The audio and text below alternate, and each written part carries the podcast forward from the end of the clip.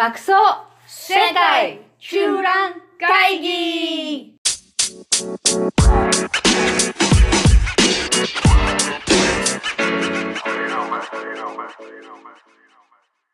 ハロー你好、オランダ在住シャンベンです。北京在住 JJ です。はい、本日もやってまいりました。世界中覧会議です。はい、どうもどうも。今日の話題はですね、うん。美しい顔、あの美容。どう美容にですかついてね。美容、美容、美容、美容について。オランダのみんなお化粧とかしてます？お化粧はね、すごい早い子はもう結構小学校の中学年ぐらいからやっちゃってる。もうすえ、ごい。小学校、中学年、早いな。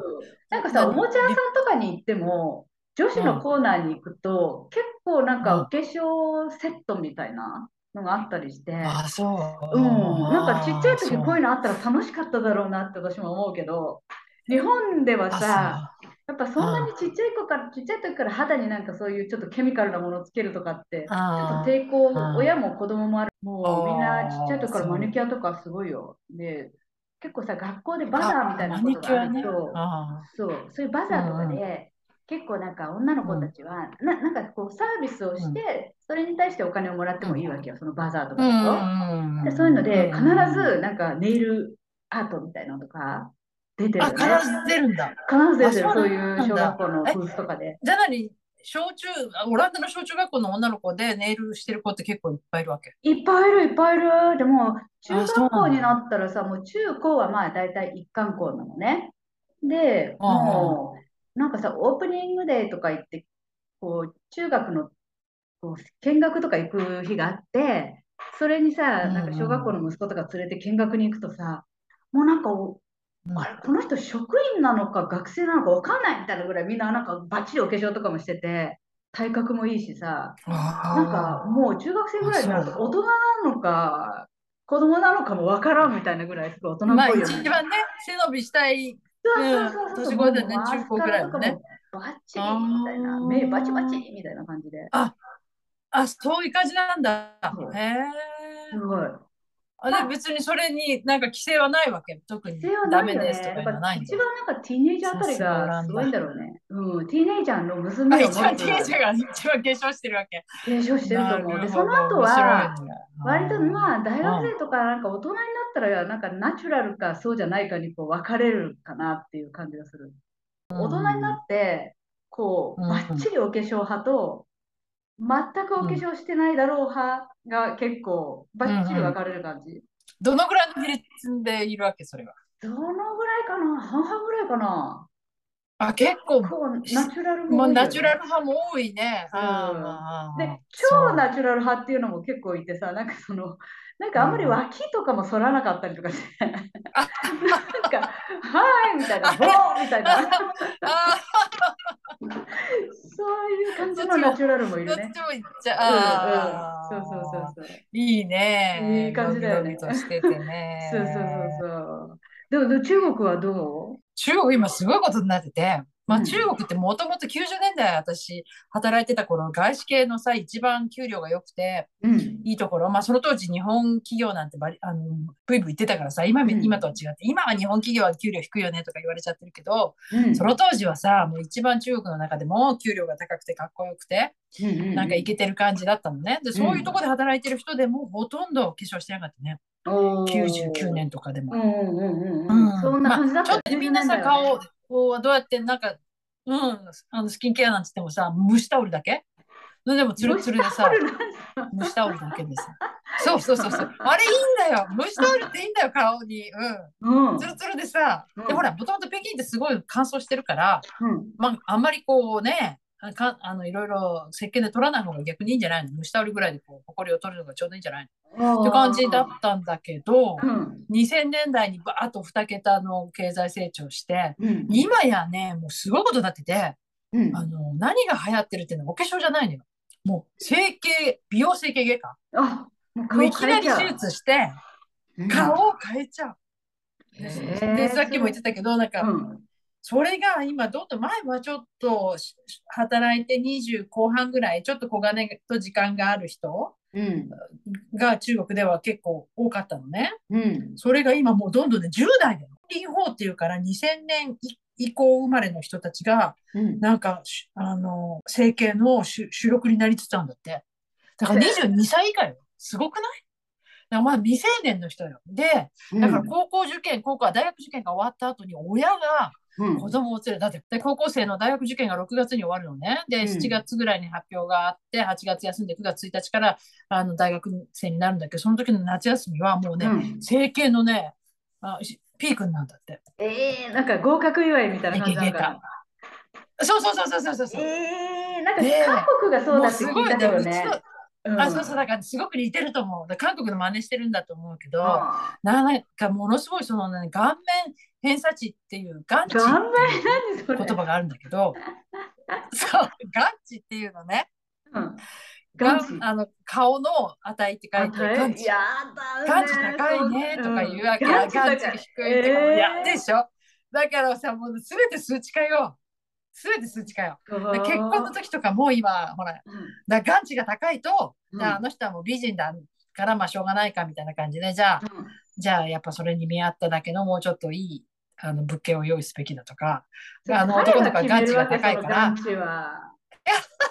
だって人によって違うじゃんね好きな顔と嫌いな顔も。そうだ、うん、まあまあ誰が見てもかっこいいハンサムとか誰が見てもかっこい。い美人とか、そうそういうので、うん、だななんだからみたいな感じで。そうするともうちょっと見合うもっといい物件も持ってる相手じゃないとちょっとこれじゃんみたいな。とかそういう感じなんだね。もうすすべてを数値化して人間を評価するっていう動きの中ですごくその顔面偏差値ってだからさ学歴偏差値っていうのはさ学力偏差値はさ、うん、大変じゃんあげるの。北京大とかに入るのも小学校から死ぬ物狂いじゃないと入れないけど、うん顔面偏差値ならさ、うん、整形手術でさばばっとさできるじゃんちょっと、まあね、一気に上げられるっていうんで、ねうん、そう。まあそういう理解なのよここではね。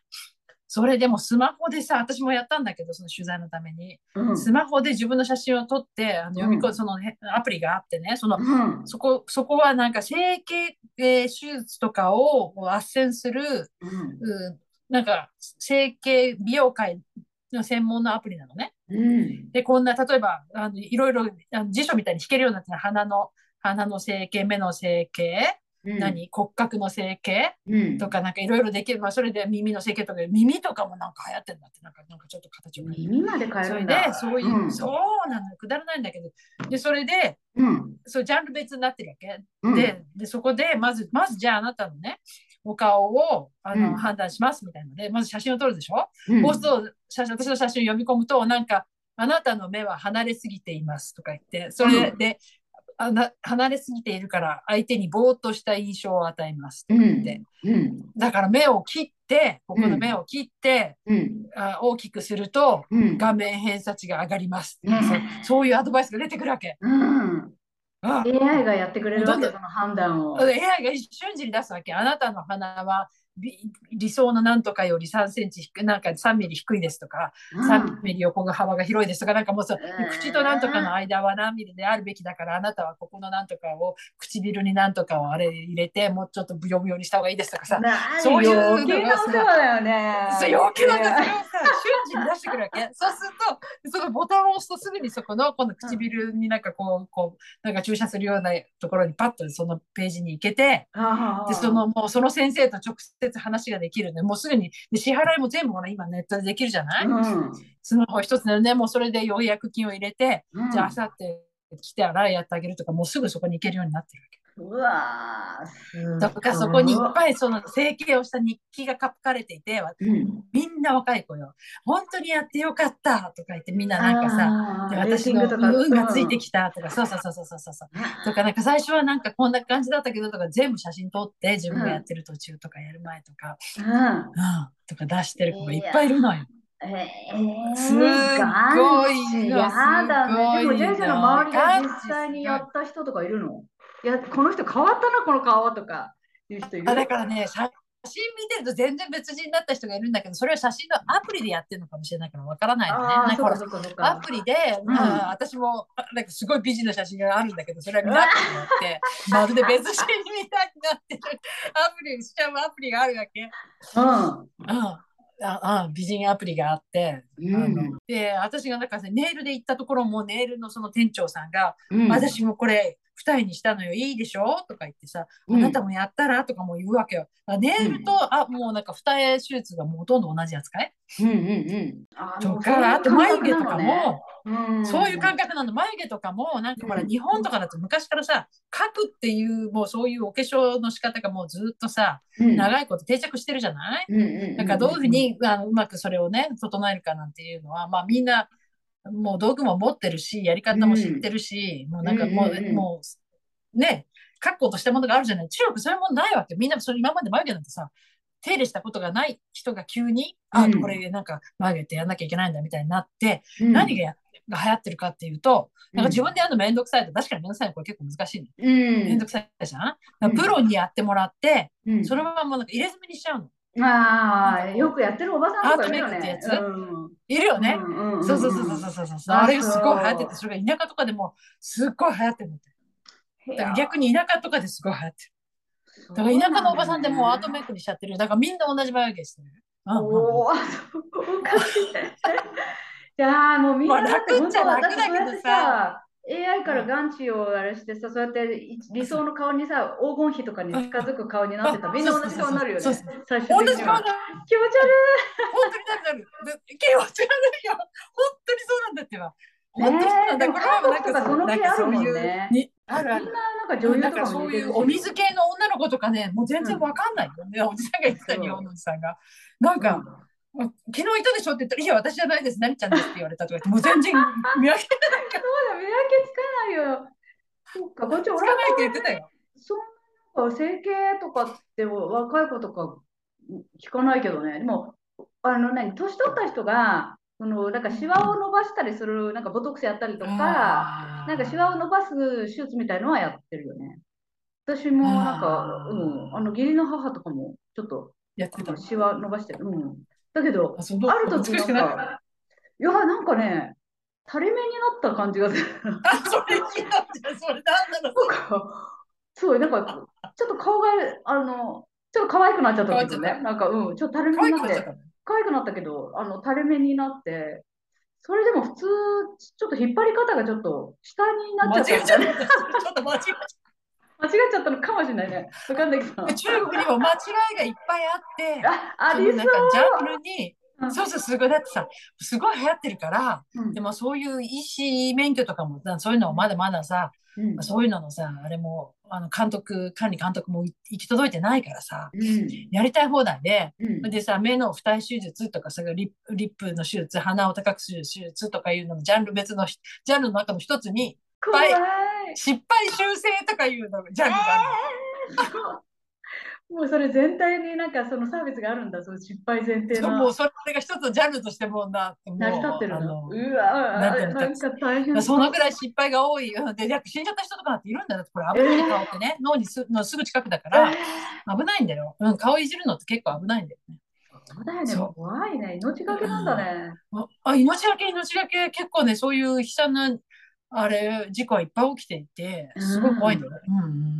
うわよくやるわ。うん、だから本当それは悲しい出来事だよね。やっぱみんな、なんていうの、焦って成功したいとかさ、やっぱこの何、ニューメディアの影響？